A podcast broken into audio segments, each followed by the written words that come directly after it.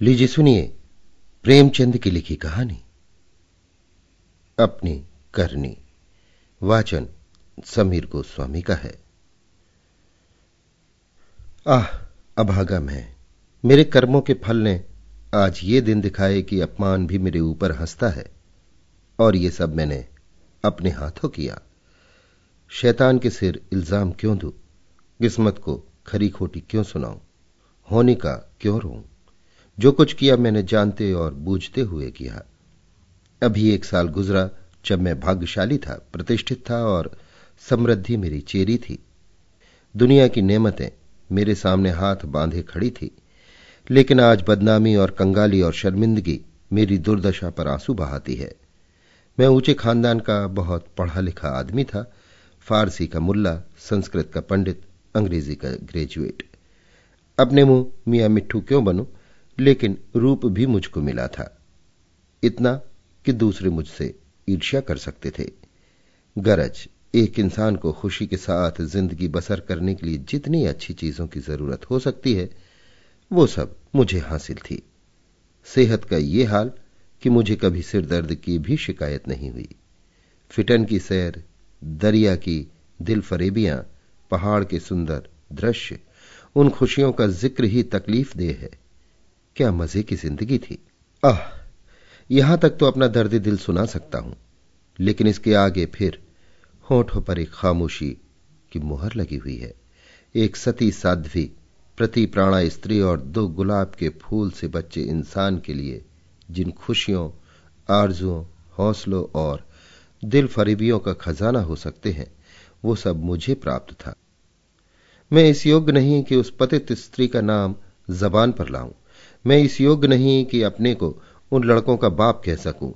मगर नसीब का कुछ ऐसा खेल था कि मैंने उन भिष्टी नेमतों की कद्र न की, जिस औरत ने मेरे हुक्म और अपनी इच्छा में कोई भेद नहीं किया, जो मेरी सारी बुराइयों के बावजूद कभी शिकायत का एक हर्फ जबान पर नहीं लाई, जिसका गुस्सा कभी आँखों से आगे नहीं बढ़ने पाया। गुस्सा क्या था? कुआर की बरखा थी, दो चार हल्की हल्की बूंदें पड़ी और आसमान साफ़ हो गया। अपनी दीवानगी के नशे में मैंने उस देवी की कद्र न की। मैंने उसे जलाया, रुलाया, तड़पाया। मैंने उसके साथ दगा की, आह, जब मैं दो दो बजे रात को घर लौटता था तो मुझे कैसे कैसे बहाने सूझते थे। नित नए हीले गढ़ता था। शायद विद्यार्थी जीवन में जब बैंड के मज़े से मदर से जाने की इजाज़त न देते थे, उस वक्त भी बुद्धि इतनी प्रखर न थी। और क्या उस क्षमा की देवी को मेरी बातों पर यकीन आता था। वो भोली थी, मगर ऐसी नादान न थी। मेरी खुमार भरी आँखें, मेरे उथले भाव और मेरे झूठे प्रेम प्रदर्शन का रहस्य क्या उससे छिपा रह सकता था? लेकिन उसकी रग रग में शराफत भरी हुई थी। कोई कमी न ख्याल उसकी जबान पर नहीं आ सकता था। वो उन बातों का ज़िक्र करके अपने संदेहों को खुलेआम दिखलाकर हमारे पवित्र संबंध में खिंचाव या बदमजगी पैदा करना बहुत अनुचित समझती थी। मुझे उसके विचार उसके माथे पर लिखे मालूम होते थे। उन बदमजगियों के मुकाबले में उसे जलना और रोना ज़्यादा पसंद था। शायद वो समझती थी कि मेरा नशा खुद ब खुद उतर जाएगा। काश। इस शराफत के बदले उसके स्वभाव में कुछ ओछापन और अनुदारता भी होती। काश वो अपने अधिकारों को अपने हाथ में रखना जानती। काश वो इतनी सीधी ना होती। काश अब अपने मन के भावों को छिपाने में इतनी कुशल ना होती। काश वो इतनी मक्कार न होती। लेकिन मेरी मक्कारी और उसकी मक्कारी में कितना अंतर था। मेरी मक्कारी हरामकारी थी। उसकी मक्कारी आत्म बलिदानी एक रोज में अपने काम से फुर्सत पाकर शाम के वक्त मनोरंजन के लिए आनंद वाटिका में पहुँचा और संग मरमर के हौज पर बैठकर मछलियों का तमाशा देखने लगा। एकाएक निगाह ऊपर उठी तो मैंने एक औरत को बेले की झाड़ियों में फूल चुनते देखा। उसके कपड़े मैले थे और जवानी की ताजगी और गर्व को छोड़कर उसके चेहरे में कोई ऐसी खास बात न थी। उसने मेरी तरफ़ आँखें उठाई और फिर फूल चुनने में लग गई। गोया उसने कुछ देखा ही नहीं। उसके इस अंदाज ने चाहे वो उसकी सरलता ही क्यों न रही हो, मेरी वासना को और भी उद्दीप्त कर दिया। मेरे लिए ये एक नई बात थी कि कोई औरत इस तरह देखे कि जैसे उसने देखा नहीं। मैं उठा और धीरे धीरे कभी ज़मीन और कभी आसमान की तरफ़ ताकते हुए बेले की झाड़ियों के पास जाकर खुद भी फूल चुनने लगा। इस ढिठाई का नतीजा यह हुआ कि वो मालिन की लड़की वहाँ से तेज़ी के साथ बाग के दूसरे हिस्से में चली गई। उस दिन से मालूम नहीं वो कौन सा आकर्षण था जो मुझे रोज शाम के वक्त आनंद वाटिका की तरफ़ खींच ले जाता था, उसे मोहब्बत हरगिज नहीं कह सकते। अगर मुझे उस वक्त भगवान न करे, उस लड़की के बारे में कोई शोक समाचार मिलता तो शायद मेरी आँखों से आँसू भी न निकले।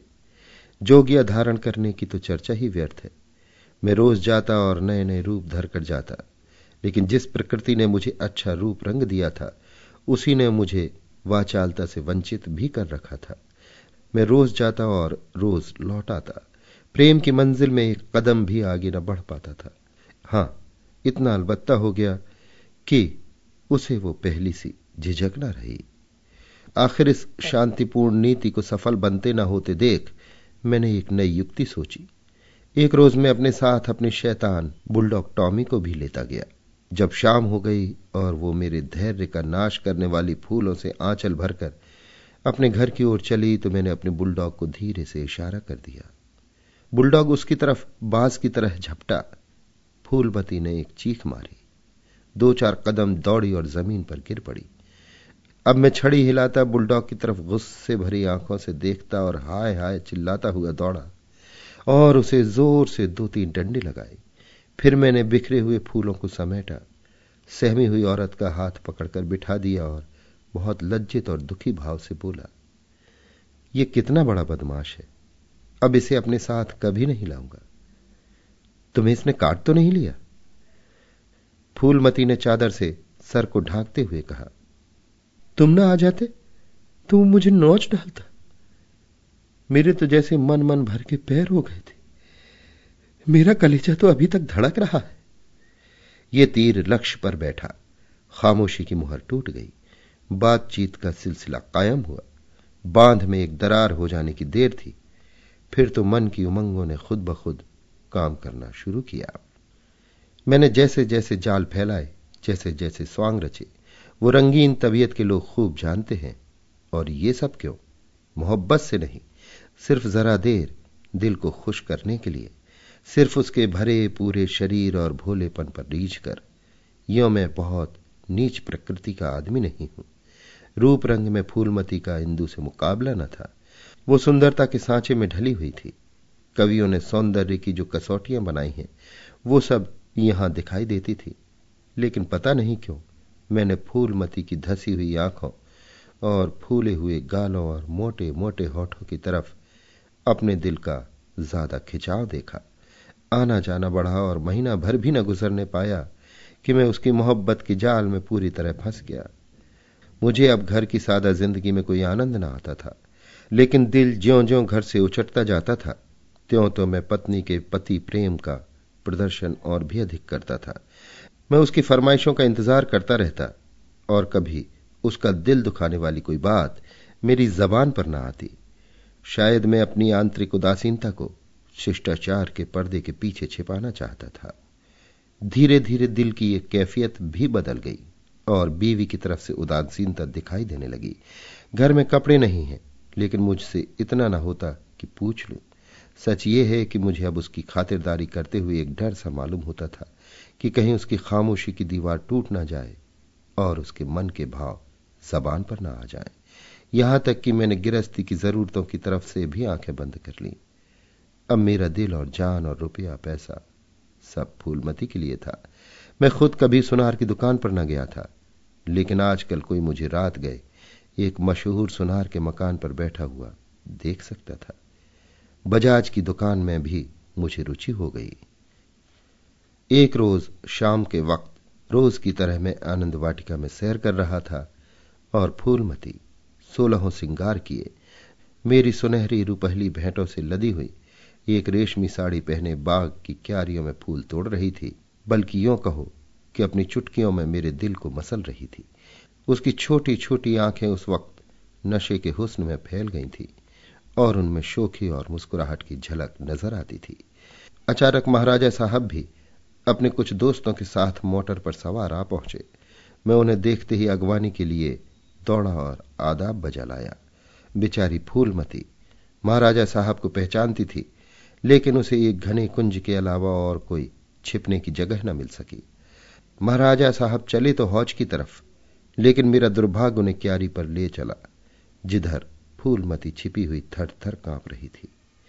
महाराजा साहब ने उसकी तरफ़ आश्चर्य से देखा और बोले, ये कौन औरत है? सब लोग मेरी ओर प्रश्न भरी आँखों से देखने लगे और मुझे भी उस वक्त यही ठीक मालूम हुआ कि इसका जवाब मैं ही दू, वरना फूलमती ना जाने क्या आफत ढा दे। लापरवाही के अंदाज से बोला इसी बाग के माली की लड़की है। यहाँ फूल तोड़ने आई होगी। फूलमती लज्जा और भय के मारे ज़मीन में धंसी जाती थी। महाराजा साहब ने उसे सर से पाँव तक गौर से देखा और तब संदेहशील भाव से मेरी तरफ़ देखकर बोले, ये माली की लड़की है? मैं इसका क्या जवाब देता? इसी बीच कम्बख दुर्जन माली भी अपनी फटी हुई पाग संभालता, हाथ में कुदाल लिए हुए दौड़ता आया और सर को घुटनों से मिलाकर महाराजा को प्रणाम किया। महाराजा ने जरा तेज लहजे में पूछा, ये तेरी लड़की है? माली के होश उड़ गए, कांपता हुआ बोला हुजूर। महाराजा, तेरी तनख्वाह क्या है? दुर्जन हुजूर, पाँच रुपए। महाराजा, ये लड़की कुंवारी है या ब्याही? दुर्जन हुजूर, अभी कुंवारी है। हुजूर अभी कुंवारी है। महाराजा ने गुस्से में कहा, या तो तू चोरी करता है या डाका मारता है, वरना यह कभी नहीं हो सकता कि तेरी लड़की अमीर जादी बनकर रह सके। मुझे इसी वक्त इसका जवाब देना होगा, वरना मैं तुझे पुलिस के सुपुर्द कर दूँगा। ऐसे चाल चलन के आदमी को मैं अपने यहाँ नहीं रख सकता। माली की तो घिघी बंध गई, और मेरी यह हालत थी कि काटो तो बदन में लहू नहीं, दुनिया अंधेरी मालूम होती थी। मैं समझ गया कि आज मेरी शामत सर पर सवार है। वो मुझे जड़ से उखाड़कर दम लेगी। महाराजा साहब ने माली को ज़ोर से डांट कर पूछा, तू खामोश क्यों है? बोलता क्यों नहीं? दुर्जन फूट फूट कर रोने लगा। जब जरा आवाज़ सुधरी तो बोला, वो हुजूर, बाप दादे से सरकार का नमक खाता। अब मेरे बुढ़ापे पर दया कीजिए। ये सब मेरे फूटे नसीबों का फिर है धर्म अवतार इस छोकरी ने मेरी नाक कटा दी, कुल का नाम मिटा दिया। अब मैं कहीं मुँह दिखाने लायक नहीं हूँ। इसको सब तरह से समझा बुझाकर हार गए हुजूर। लेकिन मेरी बात सुनती ही नहीं तो क्या करूँ? हुजूर माई बाप है। आपसे क्या पर्दा करूँ? उसे अब अमीरों के साथ रहना अच्छा लगता है। और आजकल रही रईसों और अमीरों को क्या कहूँ? तीन बंधु सब जानते हैं। महाराजा साहब ने जरा देर गौर करके पूछा क्या उसका किसी सरकारी नौकर से संबंध है? दुर्जन ने सर झुकाकर कहा, हुजूर, महाराजा साहब, वो कौन आदमी है? तुम्हें उसे बतलाना होगा। दुर्जन, महाराज साहब, जब पूछेंगे बता दूँगा। सांच को आज किया। मैंने तो समझा था कि इसी वक्त सारा पर्दाफाश हुआ जाता है। लेकिन महाराजा साहब ने अपने दरबार के किसी मुलाजिम की इज़्ज़त को इस तरह मिट्टी में मिलाना ठीक नहीं समझा। वे वहाँ से टहलते हुए मोटर पर बैठकर महल की तरफ़ चले। इस मनहूस वाकये के एक हफ़्ते बाद, एक रोज में दरबार से लौटा तो मुझे अपने घर में से एक बूढ़ी औरत बाहर निकलती हुई दिखाई दी। उसे देखकर मैं ठिठका। उसके चेहरे पर बनावटी भोलापन था, जो कुटनियों के चेहरे की खास बात है। मैंने उसे डांट कर पूछा, तू कौन है? यहाँ क्यों आई है? बुढ़िया ने दोनों हाथ उठाकर मेरी बलाएँ ली और बोली, बेटा नाराज़ ना हो। गरीब भिखारी हूँ। मालकिन का सुहाग भरपूर रहे। उसे जैसा सुनती थी, वैसा ही पाया। यह कहकर उसने जल्दी से कदम उठाए और बाहर चली गई। मेरे गुस्से का पारा चढ़ा। मैंने घर जाकर पूछा, ये कौन औरत थी? मेरी बीवी ने सर झुकाए, धीरे से जवाब दिया, क्या जानू? कोई भिखारिन थी? मैंने कहा, भिखारिनों की सूरत ऐसी नहीं हुआ करती। ये तो मुझे कुटनी सी नज़र आती है। साफ़ साफ़ बताओ उसके यहाँ आने का क्या मतलब था। लेकिन बजाय कि इन संदेह भरी बातों को सुनकर मेरी बीवी गर्व से सिर उठाए और मेरी तरफ़ उपेक्षा भरी आँखों से देखकर अपनी साफ़ दिली का सबूत दे, उसने सर झुकाए हुए जवाब दिया। मैं उसके पेट में थोड़ी ही बैठी थी। भीख मांगने आई थी। भीख दे दी। किसी के दिल का हाल कोई क्या जाने। उसके लहजे और अंदाज से पता चलता था कि वो जितना जबान से कहती है उससे ज़्यादा उसके दिल में है। झूठा आरोप लगाने की कला में वो अभी बिल्कुल कच्ची थी, वरना त्रिया चरित्र की था किसे मिलती है? मैं देख रहा था कि उसके हाथ पाँव थरथरा रहे हैं।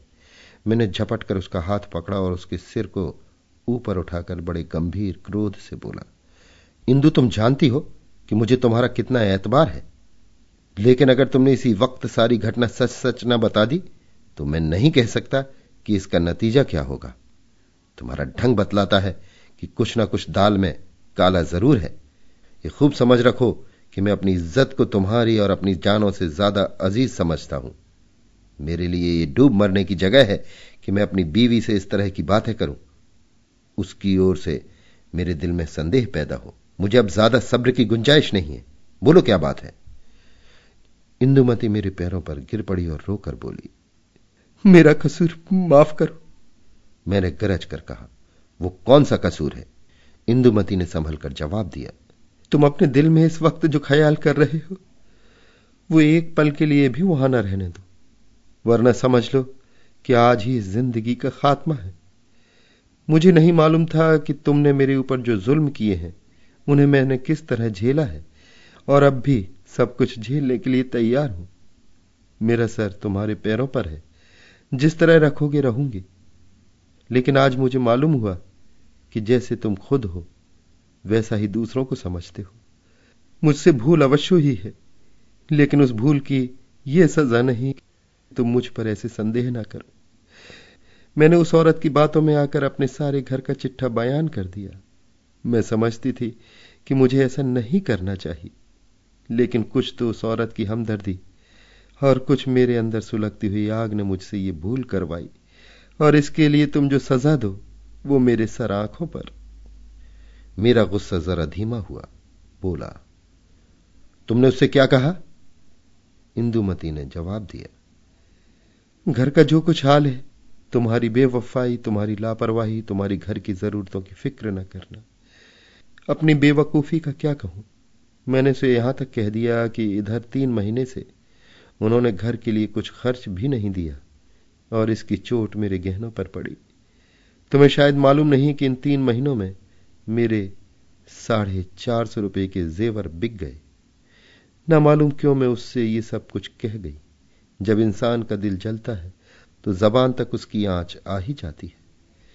मगर मुझसे जो कुछ खता हुई, उससे कई गुनी सख्त सजा तुमने मुझे दी है। मेरा बयान लेने का भी सब्र न हुआ। खैर, तुम्हारे दिल की कैफियत मुझे मालूम हो गई। तुम्हारा दिल मेरी तरफ़ से साफ़ नहीं है। तुम्हें मुझ पर विश्वास नहीं रहा, वरना एक भिखारिन औरत के घर से निकलने पर तुम्हें ऐसे शुभ क्यों होते? मैं सर पर हाथ रखकर बैठ गया। मालूम हो गया कि तबाही के सामान पूरे हुए जाते हैं। दूसरे दिन ज्यो ही दफ्तर में पहुँचा, चौबदार ने आकर कहा, महाराज, साहब ने आपको याद किया है। मैं तो अपनी किस्मत का फैसला पहले से ही किए बैठा था। मैं खूब समझ गया था कि वो बुढ़िया खुफिया पुलिस की कोई मुखबिर है, जो मेरे घरेलू मामलों की जाँच के लिए तैनात हुई होगी। कल उसकी रिपोर्ट आई होगी और आज मेरी तलबी है। खौफ से सहमा हुआ, लेकिन दिल को किसी तरह संभाले हुए कि जो कुछ सर पर पड़ेगी देखा जाएगा। अभी से क्यों जान दू? मैं महाराजा की खिदमत में पहुँचा। वो उस वक्त अपने पूजा के कमरे में अकेले बैठे हुए थे। कागजों का एक ढेर इधर उधर फैला हुआ था और वो खुद किसी ख्याल में डूबे हुए थे। मुझे देखते ही वो मेरी तरफ़ मुखातिब हुए। उनके चेहरे पर नाराज़गी के लक्षण दिखाई दिए। बोले, कुंवर श्याम सिंह, मुझे बहुत अफसोस है कि तुम्हारी बाबत मुझे जो बातें मालूम हुई, वो मुझे इस बात के लिए मजबूर करती हैं कि तुम्हारे साथ सख्ती का बर्ताव किया जाए। तुम मेरे पुराने वसीकादार हो और तुम्हें ये गौरव कई पीढ़ियों से प्राप्त है। तुम्हारे बुज़ुर्गों ने हमारे खानदान की जान लगाकर सेवाएँ की हैं। और उन्हीं के सिले में ये वसीका दिया गया था। लेकिन तुमने अपनी हरकतों से अपने को इस कृपा के योग नहीं रखा। तुम्हें इसलिए वसीका मिलता था कि तुम अपने खानदान की परवरिश करो, अपने लड़कों को इस योग्य बनाओ कि वो राज्य की कुछ खिदमत कर सके। उन्हें शारीरिक और नैतिक शिक्षा दो, ताकि तुम्हारी जात से रियासत की भलाई हो, ना कि इसलिए कि तुम इस रुपए को बेहूदा यशपरस्ती और हरामकारी में खर्च करो। मुझे इस बात से बहुत तकलीफ़ होती है कि तुमने अब अपने बाल बच्चों की परवरिश की ज़िम्मेदारी से भी अपने को मुक्त समझ लिया है। अगर तुम्हारा यही ढंग रहा तो यकीनन वसीकादारों का एक पुराना खानदान मिट जाएगा। इसलिए आज से हमने तुम्हारा नाम वसीकादारों की फेहरिस्त से खारिज कर दिया और तुम्हारी जगह, तुम्हारी बीवी का नाम दर्ज किया गया। वो अपने लड़कों को पालने पोसने की जिम्मेदार है। तुम्हारा नाम रियासत के मालियों की फेहरिस्त में लिया जाएगा। तुमने अपने को इसी योग्य सिद्ध किया है, और मुझे उम्मीद है कि यह तबादला तुम्हें नागवार ना होगा। बस जाओ और मुमकिन हो तो अपने किए पर पछताओ। मुझे कुछ कहने का साहस न हुआ। मैंने बहुत धैर्यपूर्वक अपनी किस्मत का यह फैसला सुना और घर की तरफ़ चला। लेकिन दो ही चार कदम चला था कि अचानक ख्याल आया, किसके घर जा रहे हो? तुम्हारा घर अब कहाँ है? मैं उल्टे कदम लौटा। जिस घर का मैं राजा था, वहाँ दूसरों का आश्रित बनकर मुझसे नहीं रहा जाएगा। और रहा भी जाए तो मुझे रहना चाहिए। मेरा आचरण निश्चय ही अनुचित था, लेकिन मेरी नैतिक संवेदना अभी इतनी थोथी न हुई थी। मैंने पक्का इरादा कर लिया किसी वक्त इस शहर से भाग जाना मुनासिब है, वरना बात फैलते ही हमदर्दों और बुरा चेतने वालों का एक जमघट हालचाल पूछने के लिए आ जाएगा। दूसरों की सूखी हमदर्दियाँ सुननी पड़ेंगी जिनके पर्दे में खुशी झलकती होगी। एक बार, सिर्फ़ एक बार, मुझे फूलमती का ख्याल आया। उसके कारण ये सब दुर्गत हो रही है। उससे तो मिल ही लू, मगर दिल ने रोका। क्या एक वैभवशाली आदमी की जो इज़्ज़त होती थी, वो अब मुझे हासिल हो सकती है? हरगिज नहीं। रूप की मंडी में वफा और मोहब्बत के मुकाबले में रुपया पैसा ज़्यादा कीमती चीज़ है। मुमकिन है कि इस वक्त मुझ पर तरस खाकर या क्षणिक आवेश में आकर फूलमती मेरे साथ चलने पर आमादा हो जाए। लेकिन उसे लेकर कहाँ जाऊँगा? पाँव में बेड़ियाँ डालकर चलना तो और भी मुश्किल है। इस तरह सोच विचार कर मैंने बंबई की राह ली और अब दो साल से एक मिल में नौकर हूँ। तनख्वाह सिर्फ़ इतनी है कि ज्यो त्यों ज़िंदगी का सिलसिला चलता रहे। लेकिन ईश्वर को धन्यवाद देता हूँ और इसी को यथेष्ट समझता हूँ। मैं एक बार गुप्त रूप से अपने घर गया। फूलमती ने एक दूसरे रईस से रूप का सौदा कर लिया है, लेकिन मेरी पत्नी ने अपने प्रबंध कौशल से घर की हालत खूब संभाल ली है। मैंने अपने मकान को रात के समय लाल सा भरी आँखों से देखा। दरवाजे पर दो लालटेनें जल रही थीं और बच्चे इधर उधर खेल रहे थे। हर जगह सफ़ाई और सुथरापन दिखाई देता था। मुझे कुछ अखबारों के देखने से मालूम हुआ कि महीनों तक मेरे पते निशान के बारे में अखबारों में इश्तहार छपते रहे। लेकिन अब ये सूरत लेकर मैं वहाँ क्या जाऊँगा? और ये कालिक लगा, मुँह किसको दिखाऊँगा? अब तो मुझे इसी गिरी पड़ी हालत में ज़िंदगी के दिन काटने हैं। चाहे रोकर काटूं या हंसकर, मैं अपनी हरकतों पर अब बहुत शर्मिंदा हूँ। अफसोस, मैंने उन नेमतों की कद्र न की, उन्हें लाश से ठोकर मारी। ये उसी की सजा है कि आज मुझे ये दिन देखना पड़ा। मैं वो परवाना हूँ जिसकी खाक भी हवा के झोंकों से नहीं बची। अभी आप सुन रहे थे प्रेमचंद की लिखी कहानी, अपनी करनी, वाचन, समीर गोस्वामी का था।